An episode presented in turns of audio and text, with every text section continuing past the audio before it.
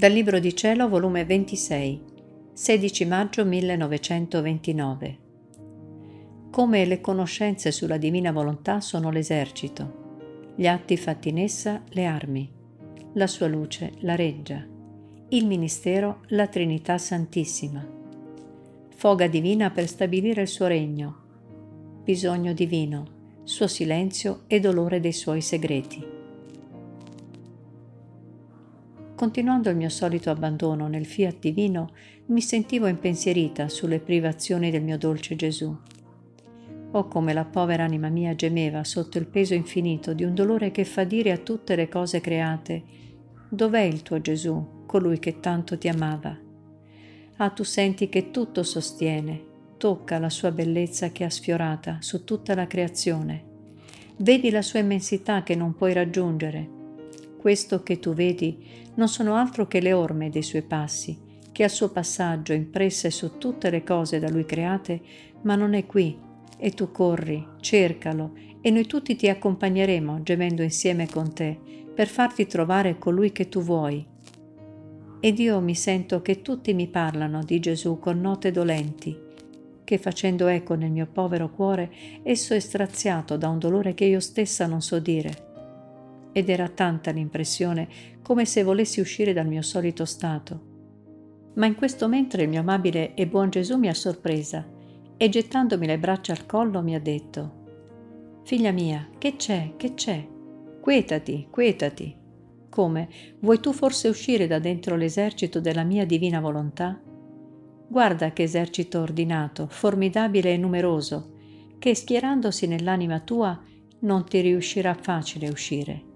Ma sai tu chi è questo esercito?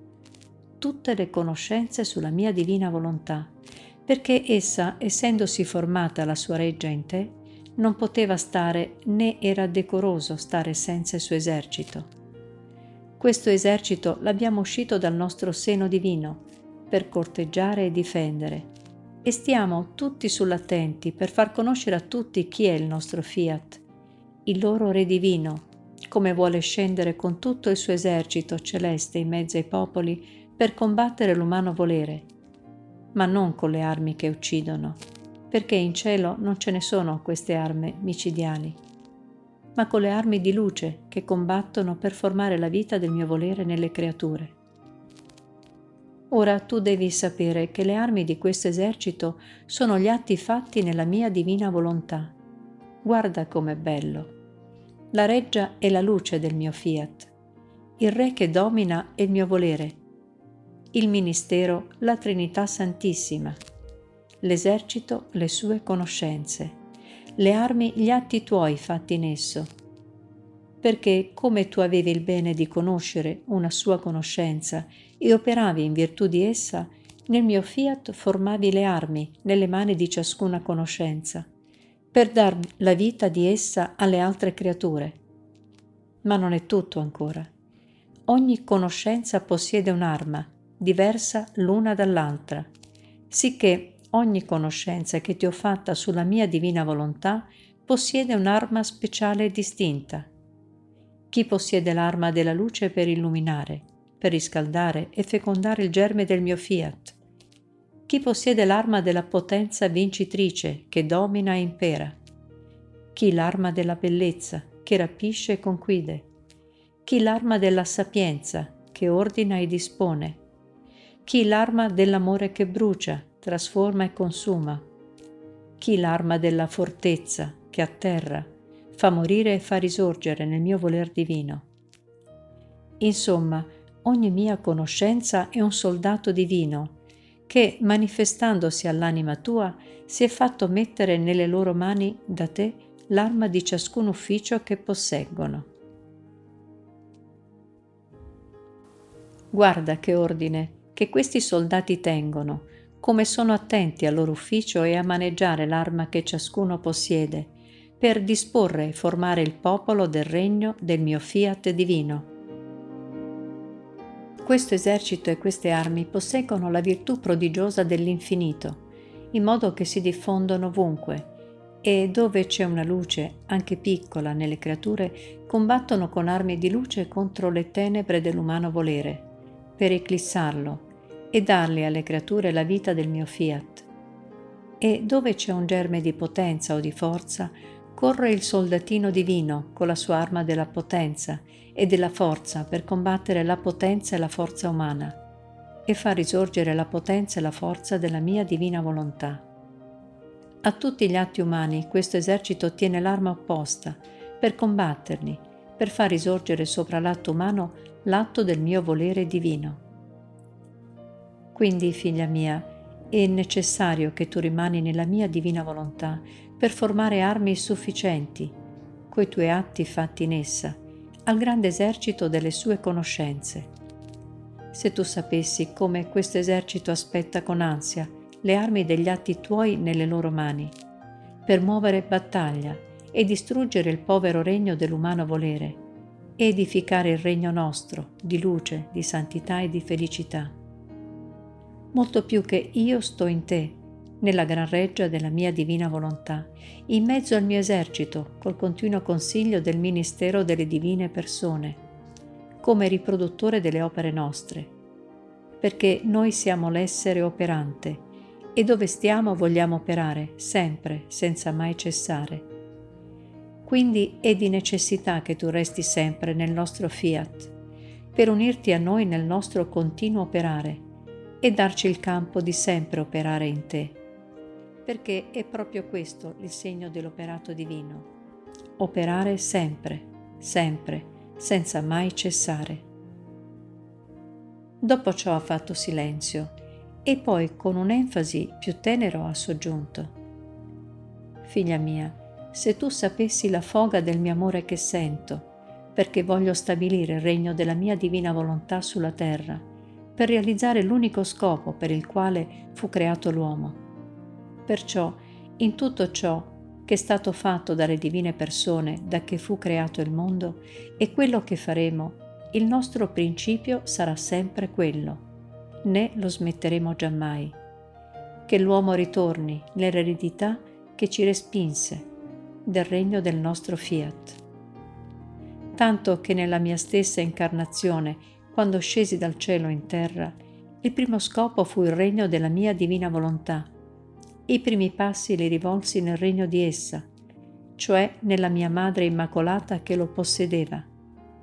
La mia prima dimora fu nel suo seno purissimo, in cui il mio fiat teneva il suo dominio assoluto e il suo regno integro e bello. E in questo regno del mio volere, che possedeva la mia mamma celeste, incominciai e formai la mia vita qua giù, di pene, di lacrime e di espiazioni. Io lo sapevo che dovevo essere Gesù negletto, non amato né cercato, ma volli venire perché vedevo attraverso i secoli che la mia venuta sulla terra doveva servire a formare il regno del mio voler divino e, per necessità, doveva prima redimere gli uomini per avere il mio primo scopo. Ed io fin da allora scendevo dal cielo per venire a trovare, cercare e stringere al mio seno i figli del mio regno, che mi avrebbero cercato, amato, riconosciuto, fino a giungere a non potervi stare senza di me.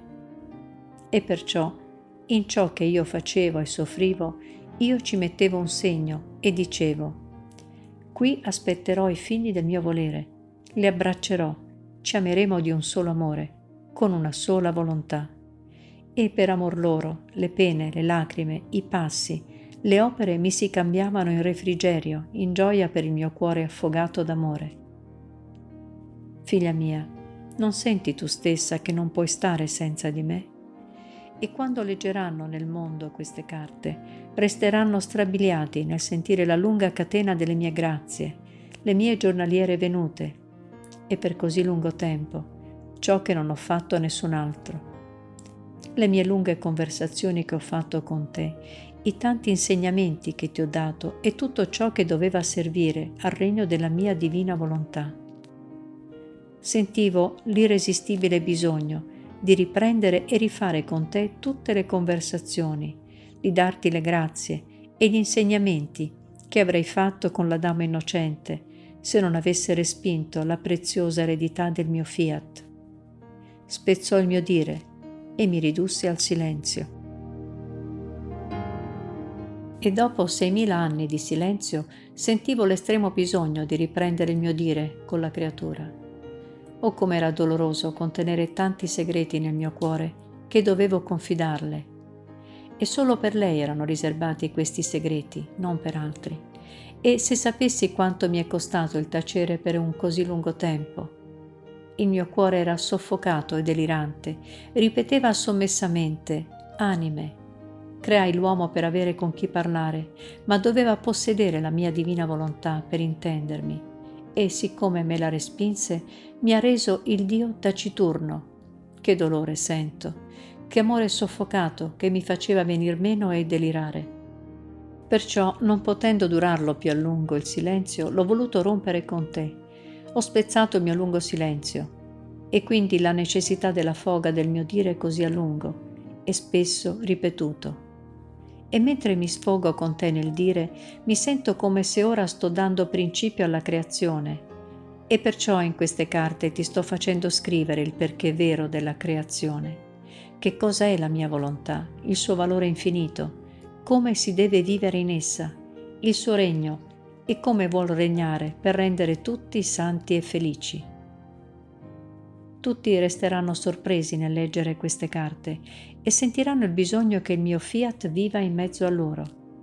La divinità sente un'irresistibile necessità di completare l'opera della creazione e questa sarà completata col regnare la nostra divina volontà in mezzo alle creature. Che farebbe una creatura se dopo che ha fatto un'opera con tanti sacrifici inauditi e per lungo tempo, opera che le costa la vita, opera di valore incalcolabile, e solo che le mancasse un punto, una sfumatura, un colore, non può completare l'opera che le costa tanto. E per quanto bella la sua opera, per quanto preziosa e di valore incalcolabile, che formerebbe la sua fortuna, la gloria la sua felicità completa, non può presentarla al pubblico, né può dire che opera compiuta, perché manca un punto. Per questa tale la vita si cambierebbe in dolore e sentirebbe il peso della sua opera, bella sì, ma non compiuta, e perciò si sente infelice, e invece di ricevere gloria si sente umiliata e quali sacrifici non farebbe. Metterebbe la vita per mettere quel punto per fare compiuta l'opera sua. Tale ci troviamo noi. Nulla manca all'opera della nostra creazione. Cieli, soli, opere e magnificenza di ogni specie.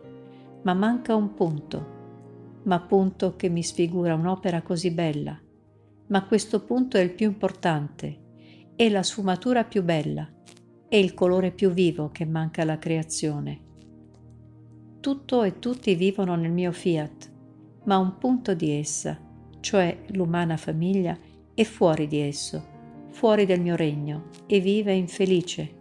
Quale dolore! C'è posto per tutti nel mio volere, eppure c'è chi vive fuori. Oh come ce la sfigurano e ce la rendono incompleta la creazione. E che cosa non faremmo per vederla compiuta? quale sacrificio, figlia mia, tutto siamo disposti a fare. Già ho messo la mia vita nella redenzione per mettere questo punto all'opera creatrice. E quando conosceranno che significa volontà di Dio, il gran bene che può fare e come a noi l'unica cosa che più ci importa è mettere in salvo i diritti del nostro fiat divino e farlo regnare, per vedere tutti felici nella volontà nostra della nostra stessa felicità. Non più si meraviglieranno di leggere in queste carte ciò che ti ho detto e fatto di grande all'anima tua.